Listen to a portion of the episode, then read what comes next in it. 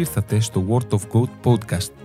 Ένα podcast που μιλάει για τον Ιησού Χριστό μέσα από την Αγία Γραφή, μέσα από προσωπικές εμπειρίες, αλλά και μέσα από την καρδιά μας. Στόχος μας, η διάδοση του Ευαγγελίου μέσω της δυνατότητας που μας δίνει η τεχνολογία στις μέρες μας.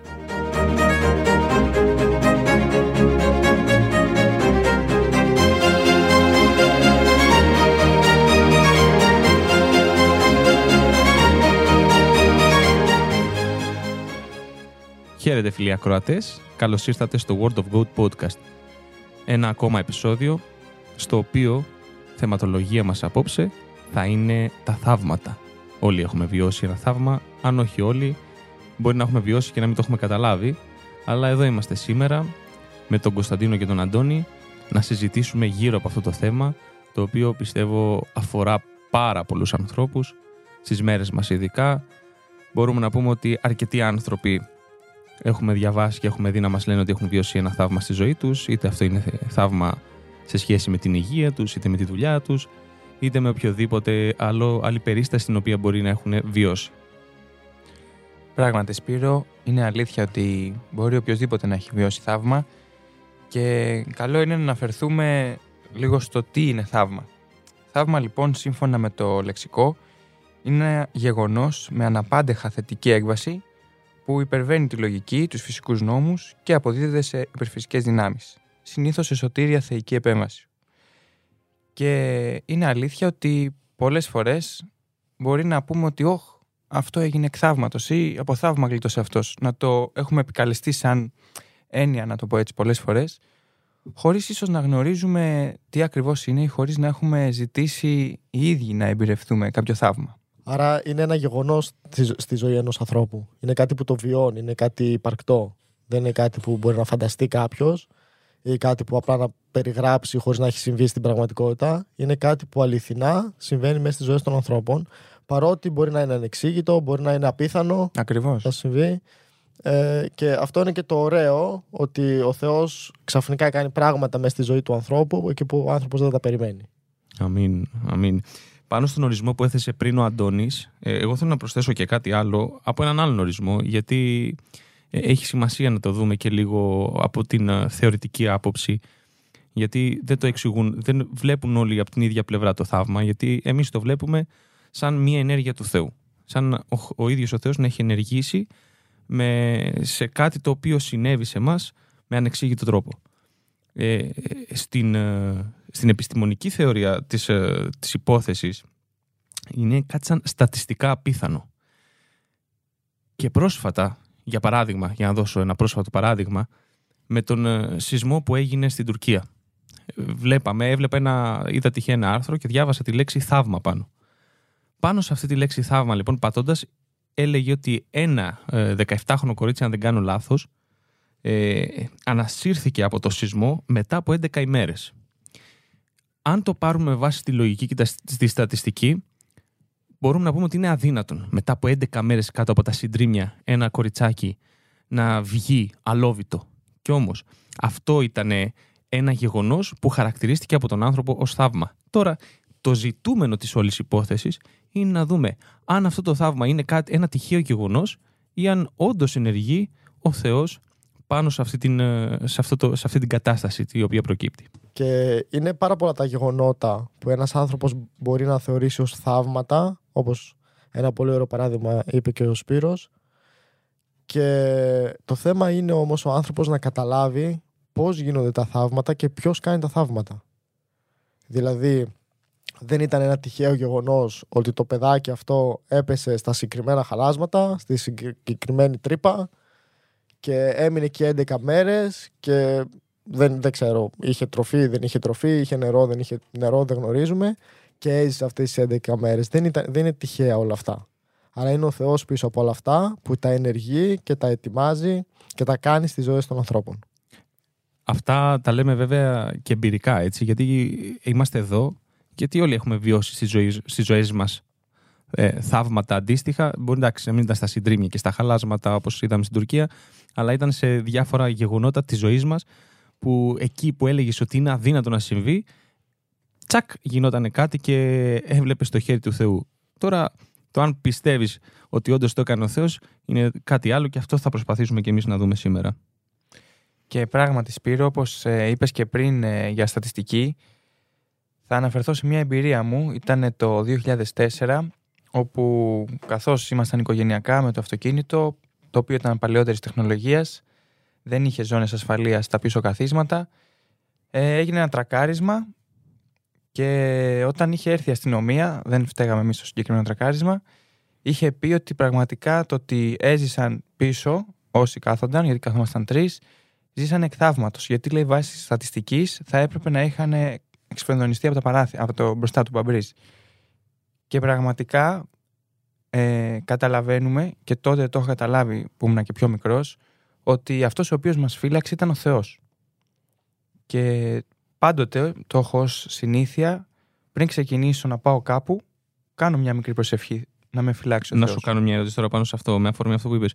Και τι είναι αυτό που εσένα, γιατί ο κορωτή που ακούει, τι είναι αυτό που κάνει εσένα να πιστεύει ότι ήταν ο Θεός, ας πούμε, και κάποιος άλλος θα το λέγει ότι είναι στην τύχη; Γιατί στη ζωή του ανθρώπου και πόσο μάλλον του χριστιανού που μιλάμε, δεν υπάρχει τύχη. Όλα τα πράγματα μέσα στη ζωή μας καθορίζονται από το Θεό. Και διαβάζοντας κάποιος και το Λόγο του Θεού και προσευχόμενος καταλαβαίνει ότι όλα γύρω του κατευθύνονται από το Θεό. Αμήν. Και δεν, δεν περιορίζει το Θεός ότι α, σήμερα θα κάνω θαύμα, αύριο δεν θα κάνω. Ε, πάντοτε κάνει θαύματα, μικρά ή μεγάλα, ιδιαίτερα στη, στη ζωή ενός πιστού, ενός πιστού ανθρώπου. Και άλλες φορές τα καταλαβαίνει ο άνθρωπος, άλλες φορές δεν τα καταλαβαίνει ο άνθρωπος, αλλά πάντοτε ο Θεός είναι εκεί και ενεργεί. Αμήν. Ε, βρήκα κάτι στο διαδίκτυο το οποίο μου άρεσε πάρα πολύ ε, και ήταν, ε, θα το διαβάσω γιατί μπορώ να πω ότι καλύπτει κάποια κενά στους ανθρώπους. Δεν είναι κάτι μέσα από το Ευαγγέλιο αλλά είναι ένα εφιολόγημα θα μπορούσαμε να πούμε. Λέει τα θαύματα δεν είναι αντίθετα στην φύση αλλά αντίθετα σε αυτά που γνωρίζουμε για τη φύση. Και θεωρώ ότι έτσι αυτή η φράση, αυτό το επιχείρημα είναι αρκετά δυνατό για να καταλάβουμε ότι σαν άνθρωποι δεν μπορούμε να αντιληφθούμε πολλές φορές ε, πώς γίνεται το θαύμα και γι' αυτό δεν το αιτιολογούμε σαν θαύμα αλλά σαν κάτι το οποίο μπορεί να προέκυψε εντελώς τυχαία. Ε, τώρα το ερώτημα και καλό θα ήταν να δούμε κι εμείς πώς γίνεται ένα θαύμα. Τι είναι αυτό που, που ενεργεί ένα θαύμα. Υπάρχουν πολλά θαύματα μέσα στην Αγία Γραφή, πολλά παραδείγματα. Θα αναφερθούμε και σε αυτά. Ε, για παράδειγμα, εμένα μου έχει κάνει πάρα πολύ εντύπωση ε, το θαύμα με την αιμορροούσα, που είναι πολύ δυνατό θαύμα, γιατί μπορεί να βγάλεις πολλά συμπεράσματα από εκεί πέρα. Ε, και αν ήθελε κάποιος να το βρει να το διαβάσει, να το διαβάσουμε για να μπορέσουμε λίγο να συζητήσουμε και πάνω σε αυτό.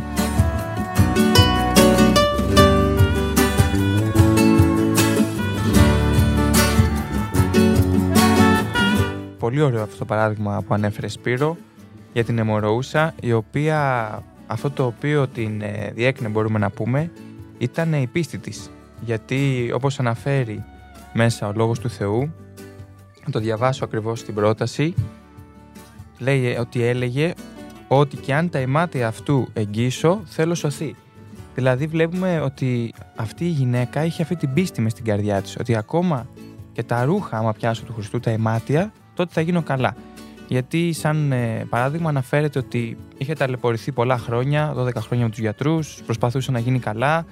Δεν υπήρχε κάτι το οποίο να της έχει δώσει λύση στο πρόβλημά της. Οπότε η μοναδική λύση ήταν ο Ιησούς Χριστός. Με πίστη λοιπόν στην καρδιά, άγγιξε τα αιμάτια του Χριστού και έγινε καλά.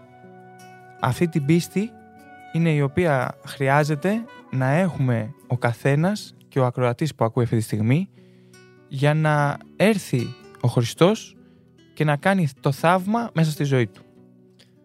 Οπότε ένα θαύμα στη ζωή του ανθρώπου μπορεί να, να ενεργηθεί με διάφορους τρόπους από το Θεό.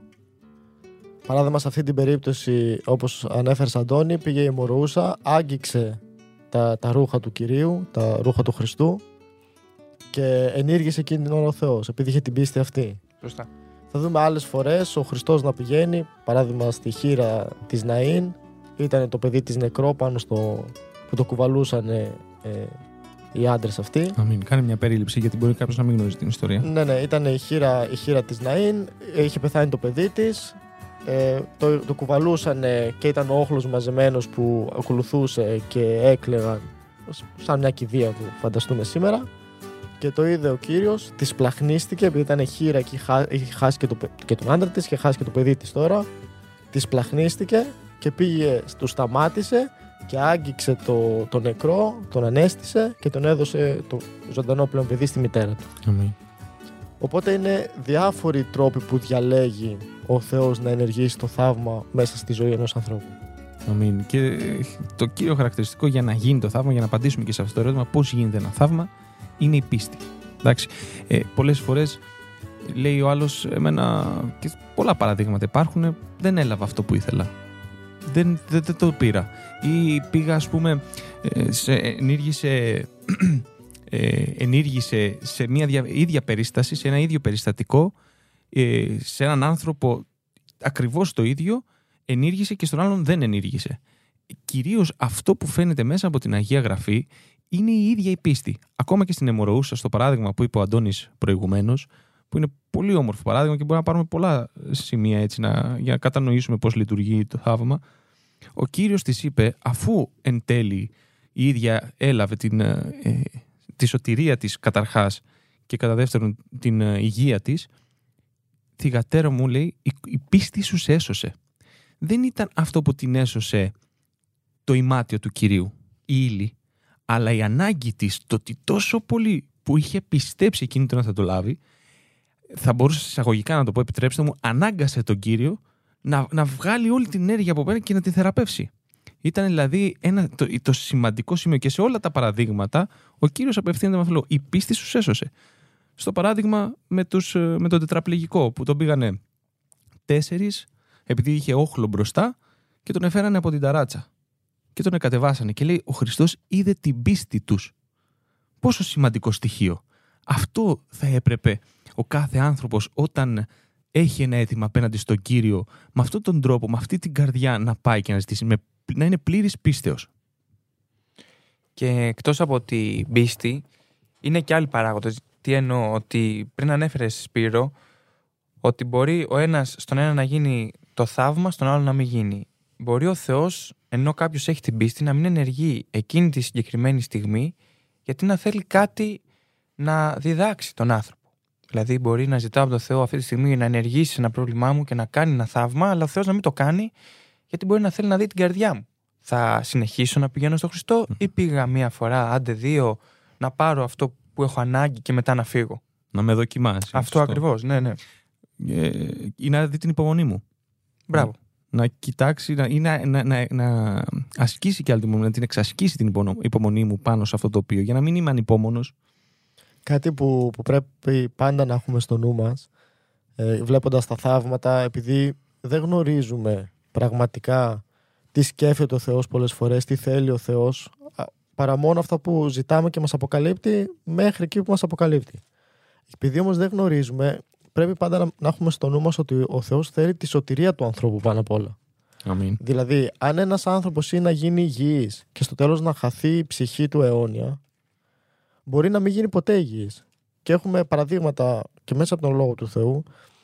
Παράδειγμα, ο ο Απόστολος Παύλος λέει, επειδή τόσες πολλές αποκαλύψεις μου έδωσε ο Χριστός, μου έδωσε και μία ασθένεια στη σάρκα, θα το πω εγώ, έναν σκόλοπα όπως τον Ναι, λέει ο ναι, Λόγος του Θεού. με τα δικά μας λόγια, έτσι. Ναι, να- ναι.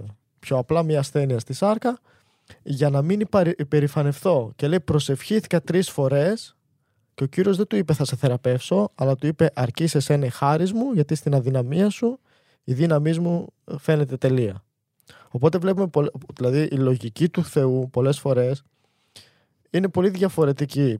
Να- για να πω πάντα, είναι πολύ διαφορετική από την ανθρώπινη λογική που λέει «Α, εγώ είμαι άρρωστος, θέλω να γίνω καλά».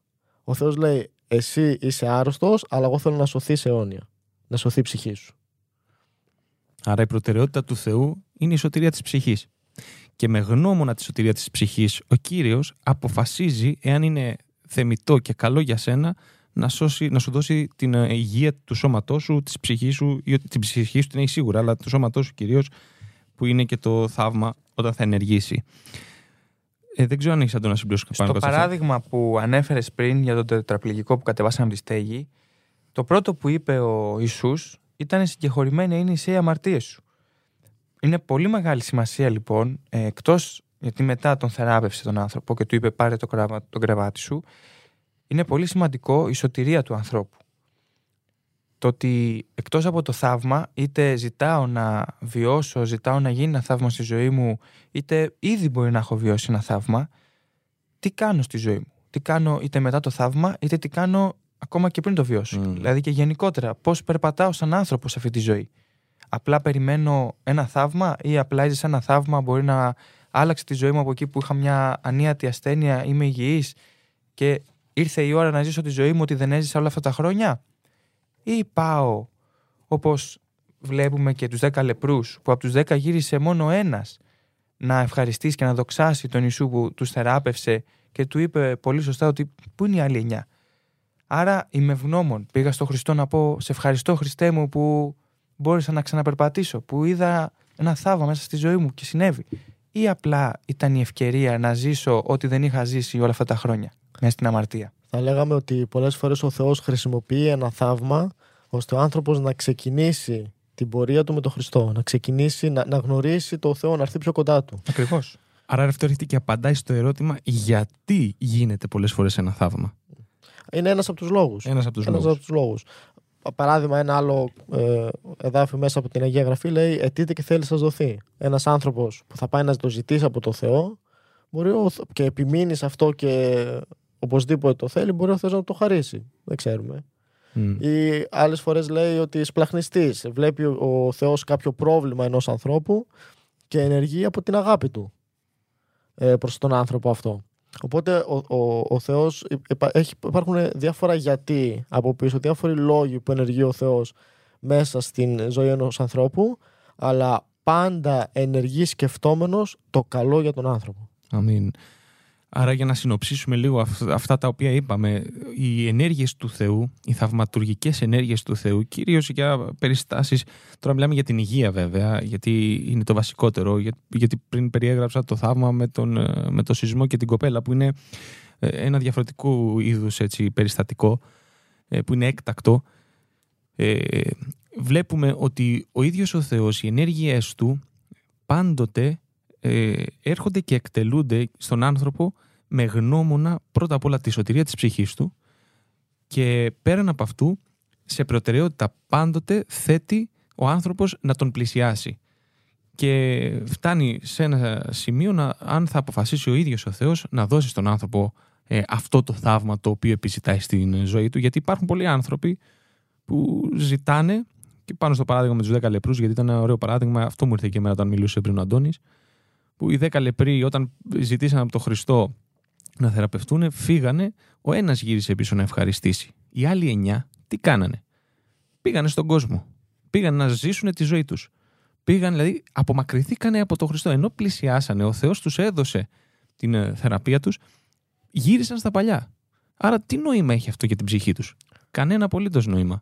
Το σημαντικό δηλαδή δεν είναι το θαύμα σαν θαύμα, που είναι πάρα πολύ σημαντικό και πάρα πολύ ωραίο, αλλά η απόφαση του ανθρώπου, αφού ε, δει το θαύμα, αφού γίνει το θαύμα του Θεού στη ζωή του. Να ακολουθήσει το Χριστό. Ε, ένα άλλο παράδειγμα που σκεφτόμουν ε, όπως ε, μιλούσατε ήταν ε, του Βαρτίμιου του Τυφλού που λέει έβγαινε ο Κύριος από την Ιεριχώ και μόλις κατάλαβε ότι ο Ιησούς είναι δίπλα άρχισε να φωνάζει η έ του Δαβίδε λέει σέμε, η έ του Δαβίδε λέει σέμε οι άλλοι τον λέγανε να σταματήσει. Αυτό συνέχισε να φωνάζει πιο πολύ η έ του Δαβίδε λέει σέμε και σταματάει ο Κύριος, σταματάει όλο ο όχλος που τον ακολουθούσε όλοι οι άνθρωποι και τον φωνάζει.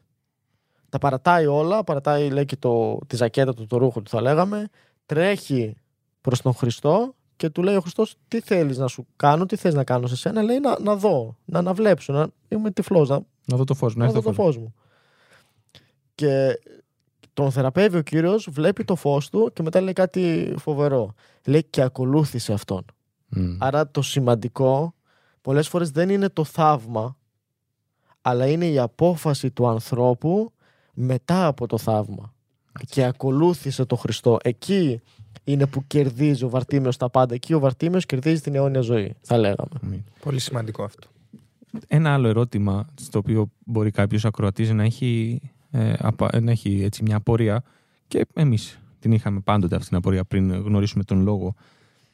Ποιος είναι αυτός που κάνει το θαύμα, Γιατί πολλές φορές ακούμε ε, ανθρώπους να λένε πήγα στο τάδε μοναστήρι, πήγα στην τάδε περιοχή, ε, πήρα το τάδε κομποσκίνη. Διάφορα παραδείγματα τώρα που μου έρχονται έτσι στο, στο μυαλό, απλά. Και δεν γνωρίζουν ποιος πραγματικά κάνει το θαύμα. Δηλαδή, επειδή ζούμε σε, ένα χριστια... σε μια χώρα όπου κυρί... κυρίαρχη θρησκεία είναι ο χριστιανισμός και η πλειοψηφία των ανθρώπων θέλουν να λένε ότι είναι χριστιανοί, Αναζητάνε Έχω- το Θεό δηλαδή. ακριβώς, έχουν, έχουν αυτή την εξήτηση να πάνε κάπου για να λάβουν αυτό το θαύμα. Και πολλές φορές βγαίνουν διάφορες θεωρίες γύρω από αυτό. Το ποιος ενήργησε. Είναι ένας Άγιος, ο Άγιος Εφρέμ, ο Άγιος Νεκτάρη, όποιος και να λένε. Ε, είναι κάποιο, ε, κάποιο υλικό, ένα, μια ζώνη, ε, ένα, μια λαμπάδα, δεν ξέρω και εγώ τι άλλο. Γιατί τα λέω όλα αυτά; Γιατί θέλουμε να απαντήσουμε σε ένα πολύ σοβαρό ερώτημα. Ότι αυτός που ενεργεί και κάνει το θαύμα δεν είναι κανείς άλλος πέραν από τον Ιησού- Ιησού Χριστό. Και αυτό προσωποποιείται δηλαδή το θαύμα στο πρόσωπο του Ιησού Χριστό. Ιησού Χριστού. Και αυτό μπορούμε να το δούμε ξεκάθαρα μέσα από το Ευαγγέλιο. Και το Ευαγγέλιο, επειδή είναι η βάση του χριστιανισμού, μας λέει ακριβώς ποιος είναι αυτός που ενεργεί στα θαύματα. Και μπορούμε να το διαπιστώσουμε σε πολλά σημεία, αλλά θες να συμπληρώσω κάτι. ε, δεν- Αναφέρει συγκεκριμένα σε αυτό που λες ότι είναι εις μεσίτης μεταξύ Θεού και ανθρώπου, άνθρωπος Ιησούς Χριστός. Αμήν. Ε, εγώ ήθελα να αναφερθώ στο θαύμα που ο Ιωάννης με τον Πέτρο, μετά την ανάληψη του Κυρίου, μετά την ημέρα της Πεντηκοστής, όπου ο Ιωάννης και ο Πέτρος πηγαίναν στο ναό ε, και θεραπεύσαν τον παραλυτικό. Είπανε μία φράση ενώπιον των ανθρώπων. Όταν ο παραλυτικός του ζήτησε χρήματα, ο Πέτρος απάντησε και είπε «Αργύριο και χρυσάφι δεν έχω να σου δώσω, αυτό έχω να σου δώσω. Στο όνομα του Ιησού Χριστού σήκω και περπάτα». Και αφού τον είδαν εκεί οι άνθρωποι και θαύμασαν όλο αυτό το γεγονός και πιάσαν τον Πέτρο και τον Ιωάννη και τον πήγανε μπροστά στην, ε, στο συμβούλιο των, γραμμα... των Φαρισαίων για να ανακριθούν, είπανε ακριβώς το εξής όταν ερωτήθησαν γιατί γίνεται. Ο Πέτρος, λέει, καθώς έγινε πλήρης πνεύματο Αγίου, είπε στους άρχοντες που τον ανακρίνανε. Αν εμείς, λέει, ανακρινόμαστε σήμερα για ευεργεσία, για καλό σε έναν άνθρωπο που ήταν ασθενής, με ποια δύναμη αυτός γιατρεύτηκε, λέει ακριβώς το εξής. Α είναι γνωστό σε όλους εσάς και σε όλο τον λαό του Ισραήλ ότι διαμέσου του ονόματος του Ιησού Χριστού του Ναζουραίου, Ναζωραίου που εσείς σταυρώσατε. Διαμέσου αυτού παραστέκεται μπροστά σας υγιής. Ο Χριστός είχε αναλυφθεί. Δεν έκανε πλέον θαύματα με την παρουσία του όπως ήταν μέχρι την ανάληψή του, όπως ήταν στη, στην ε, περίοδο της διακονίας του. Βλέπουμε τον Πέτρο και τον Ιωάννη να ενεργούν όπως ο κύριος ενεργούσε και, το, συ- και, και η, η διασύνδεση του θαύματος αυτού είναι ο ίδιος ο Ιησούς Χριστός. Και εδώ οι πρώτοι Απόστολοι μας υποδεικνύουν αυτό το όνομα. Δεν είναι κάποιος Άγιος. Ο Πέτρος, ο Απόστολος που σήμερα είναι ο Άγιος Πέτρος ή ο Άγιος Ιωάννης αντίστοιχα στους περισσότερους ανθρώπους. Όταν εσύ πας στον, στο όνομα του Άγιου Πέτρου για να θεραπευτείς ή οποιοδήποτε άνθρωπος, αυτός που σου δίνει αυτό το οποίο λαμβάνεις δεν είναι ο Πέτρος ούτε ο Ιωάννης. Είναι ο ίδιος ο Χριστός. Και αυτό μας το λένε οι ίδιοι οι Άγιοι της εποχής. Οπότε, όπως είπαμε και πριν, ο μόνος μεσίτης είναι ο Ιησούς Χριστός. Αυτός είναι ο οποίος ακούει την προσευχή, σε αυτόν είναι που βλέπουμε και μέσα από το Ευαγγέλιο που ενεργεί και κάνει τα θαύματα. Άρα, αν κάποιος από τους ακροατές τώρα έχει την απορία πώς θα ζήσω ένα θαύμα, πώς μπορώ να ζητήσω ένα θαύμα ή τι είναι αυτό το οποίο πρέπει να έχω για να γίνει ένα θαύμα, τι θα μπορούσαμε να του πούμε; Στην πραγματικότητα η απάντηση θα λέγαμε είναι πάρα πολύ απλή. Πρέπει απλά να το ζητήσει. Να πάει στο, στο δωμάτιό του, να κλείσει την πόρτα, να προσευχηθεί χωρίς ιδιαίτερα πολλά λόγια ή δύσκολα λόγια, όπως, όπως του βγαίνει από την καρδιά. Πολύ απλά, Χριστέ μου, έχω αυτό το πρόβλημα. Θέλω να με βοηθήσεις. Χριστέ μου, έχω αυτή την αρρώστια. Θέλω να με θεραπεύσεις. Θέλω εδώ να κάνεις ένα θαύμα. Με πίστη. Με, ο, Σωστά. με πίστη ότι ο, ο Χριστός εκείνη την ώρα τον ακούει. Μπορεί να μην τον βλέπει τον Χριστό μπροστά του, μπορεί να μην βλέπει τον, τον Θεό μπροστά του, αλλά εκείνη την ώρα ο Χριστός τον ακούει. και θα έρθει ο Χριστός να ενεργήσει. Αλλά το σημαντικό, όπως είπαμε και πιο πριν, είναι η απόφαση που ο άνθρωπος θα πάρει μετά από το θαύμα. Όταν θα γίνει το θαύμα, πρέπει πολύ προσεκτικά αυτός που θα ζητήσει το θαύμα να, να σκεφτεί αφού το ζήτησα ο Χριστός το έκανε. Άρα υπάρχει ο Χριστός, άρα είναι ζωντανός ο Χριστός. Πρέπει να τον ακολουθήσω. Άρα εγώ τι κάνω μετά για τον Χριστό; Α, ακριβώς. Είναι η, η, το σημείο καμπής θα μπορούσα να πω σε κάθε άνθρωπο που θα βιώσει μια θαυματουργική ενέργεια στη ζωή του από τον ίδιο τον Ιησού Χριστό. Άρα ο Θεός καταρχάς ενεργεί με θαύματα για να δώσει πίστη, για να αυξήσει την πίστη, για να βεβαιώσει τον άνθρωπο την ύπαρξή του και για κάποιον λόγο πρέπει να γίνει το θαύμα. Έτσι και ο άνθρωπος που έχει τους δικούς του λόγους πρέπει να πάει να ζητήσει, να γονατίσει και το γονάτισμα το λέω γιατί πρέπει να ταπεινωθεί, να φτάσει σε σημείο αδυναμίας, να δει ότι δεν υπάρχει άλλο σημείο σωτηρίας, δεν υπάρχει άλλος τρόπος επέμβασης παρά μόνο το χέρι του ίδιου του Θεού μέσω του Ιησού Χριστού για να κάνει αυτό το θαύμα στη ζωή σου. Και μέσα σε αυτά τα θαύματα είναι και το θαύμα της αναγέννησης που εκεί ο Θεός θα σου αλλάξει τη ζωή για να τον ακολουθήσεις αναγεννημένος, πλήρης από τον Χριστό στη ζωή σου, πλήρης από την παρουσία του Πνεύματος του Αγίου και να είσαι ένας άνθρωπος του Θεού τέλειος όπως ακριβώς σε θέλει ο Κύριος των δυνάμεων. Και κάπου εδώ θα κλείσουμε την εκπομπή μας σε αυτό το επεισόδιο και θα κλείσουμε με μία φράση μέσα από το Ευαγγέλιο. Τα πάντα είναι δυνατά στον Θεό, αλλά τα πάντα είναι δυνατά και σε αυτόν που πιστεύεις στον Θεό. Γι' αυτό πήγαινε με πίστη για να λάβεις αυτό που θέλεις, να γίνει το θαύμα στη ζωή σου. Ευχαριστούμε πάρα πολύ. Ευχόμαστε η συντροφιά που είχατε μαζί μας να σας κράτησε καλή παρέα, να σας γέμισε την καρδιά. Σας περιμένω στο επόμενο επεισόδιο με ερωτήσεις, με απαντήσεις αν τυχόν έχετε στο email που θα βρείτε στην περιγραφή κάθε εκπομπής. Στο όνομα του Ιησού Χριστού σας χαιρετούμε και σας ευχαριστούμε. Γεια σας. Ο Θεός μαζί σας. Χαίρετε.